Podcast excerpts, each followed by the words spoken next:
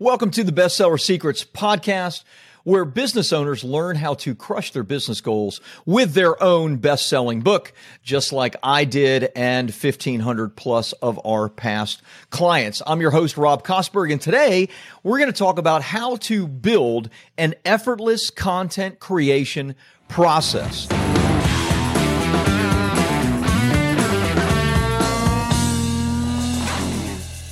This tends to be the biggest sticking point that our clients, and in fact, most people have, is in the actual writing of the book. Nathaniel Hawthorne, famous author, said that uh, easy reading is damn hard writing. And that is certainly true. If you are trying to create great content by writing 500 to 2,000 words a day, and you have uh, done that in fits and starts and stops and uh, have tried to pick back up the mantle of discipline, then you've probably learned it's really, really hard to do it that way. So I want to give you a process that we use, that our ghostwriters use to create compelling content. And this is something that we have built out from our own failures and from our own experience. I wrote about it in chapter four of Publish promote profit. If you have a copy of that, I learned that many, even really successful people have an issue with this uh, process of content creation. So I wrote about that in my book, Publish, Promote Profits. It is in chapter four if you have a copy of that book. Here's the deal. When I wrote my very first book, now 15 years ago, uh, I understood right from the get go that you know, I am not a classically trained writer or a traditional writer in any way. And so I thought this process of writing 500 to 1,000 words a day probably isn't going to work for me. So I thought, well, what are my options? The only other option that I really knew of was kind of the traditional ghostwriting path. So I decided to hire a traditional ghostwriter. It was a large check that I wrote, and unfortunately, it didn't work out quite the way I expected it. I really enjoyed the process. Typically speaking, with traditional ghostwriting, you're going to have a Q&A process. Oftentimes, they help you with your table of contents. Many times, they do not.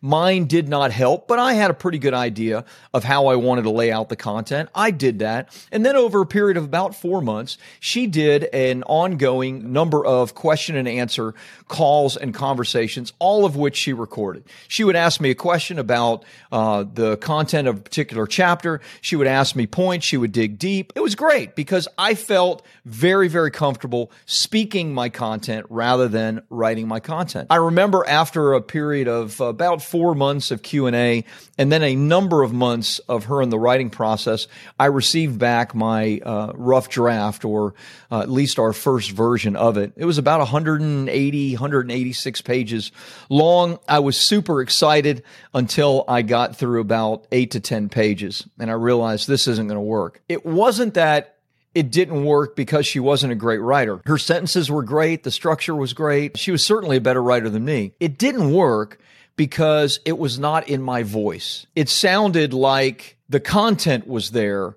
but the context was missing. I learned that this is a very common problem for people that understand that they either don't have the time or desire to write it themselves. And so they end up hiring a traditional ghostwriter and then end up in the exact same mess that I ended up in, which is having content, but not really having something that is compelling. So there I was at the end of many, many months of this journey, having written a really large check and wondering, okay, what am I going to do now? I guess I'm just going to have to sit down, grind out 500 to 2,000 words a day and get this thing completed. I was probably procrastinating and I was watching uh, TED Talks. And uh, this is a number of years ago, of course. And I remember watching a TED Talk and I was thinking, this is really great. It was entertaining. Uh, it was enjoyable to watch. I learned a lot through it and it was short.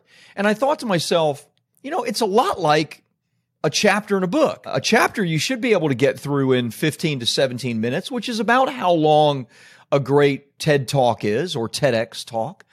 And then I thought, okay, it was it was captivating, it was interesting, uh, it was great. There was great content that taught me. I thought this is a way, this is a process where I can, if I simply map it out, I can speak my book and I can speak a chapter at a time in 15 to 17 minutes. I ended up writing my first book using this process and it was a pretty rough process, but I ended up writing my book in a very, very short period of time using this process. And of course, my book uh, went on to become the number one nonfiction book on all of the Amazon store when we launched it. And of course, it launched my financial services business to a multi-million dollar company, all because I was able to figure out how to eventually get this content out of me. Well, at that point, what was born was what we now call enhanced ghostwriting. It's not the traditional ghostwriting process where there's a simple Q&A, but there is a process of mapping out the content in every single chapter so that an author can speak their content and have a step-by-step guide on how to do it. So what does that look like? Well, it's a very, very simple process. Obviously, you can complicate it and you can add two or three different bells and whistles to it, but I'm going to give you the simplicity of it, and then you can decide whether it's something that will fit in your framework and in your content creation. Basically, all great TED Talks have some type of compelling story that's being told. Often it is a story directly from the life of the speaker. There are points of drama within that story, difficulties that the speaker went through.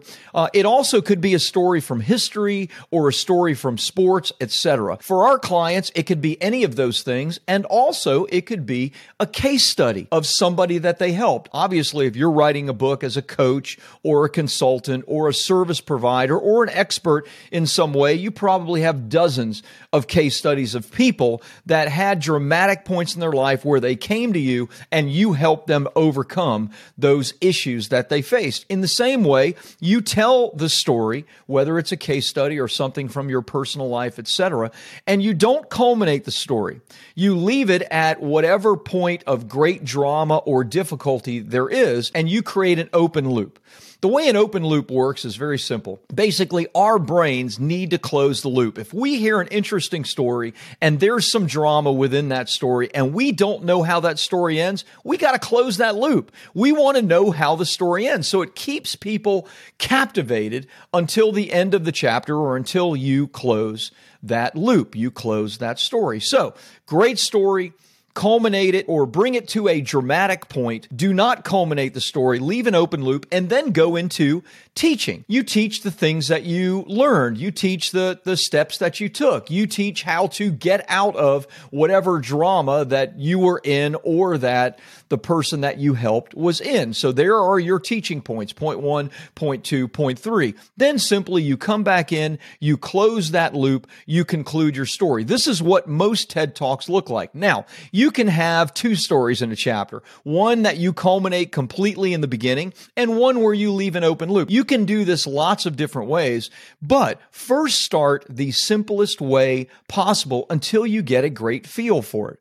Now, one thing that TED Talks do not have that you should have in every single chapter is next steps. Uh, you can't sell in a TED talk, right? You're just supposed to teach. You're supposed to give big ideas. You're supposed to keep people interested as you're giving them the big idea. However, with your book, you want to do all of that and you want to build a relationship with them. So you need to give them next steps. Tell them how to get more information. Send them to a link to your website where there's a PDF or a tip sheet or a video series where they can learn more. That way they give you their email address. You begin this two-way relationship where you can communicate with them and they can communicate back to you. After all, if they're reading your book, if they're falling in love with you, if they're learning that you are the trusted expert in this process, then why wouldn't they want to know more about you and to potentially deal with you when it comes to your services, your programs, your coaching, etc. This is what enhanced ghostwriting looks like. This is effortless. This is a system of effortless content creation. Simply map it out. And by the way, you can do this for blogs that you write. You can do this for any type of social media content that you want to post. Just tell the story, leave an open loop, teach the two or three things from it, culminate the sp- story, and then give people next steps. This is how you build an effortless content creation process. Look, if you enjoyed today, then uh, you might want a copy of my book, Publish, Promote, Profit.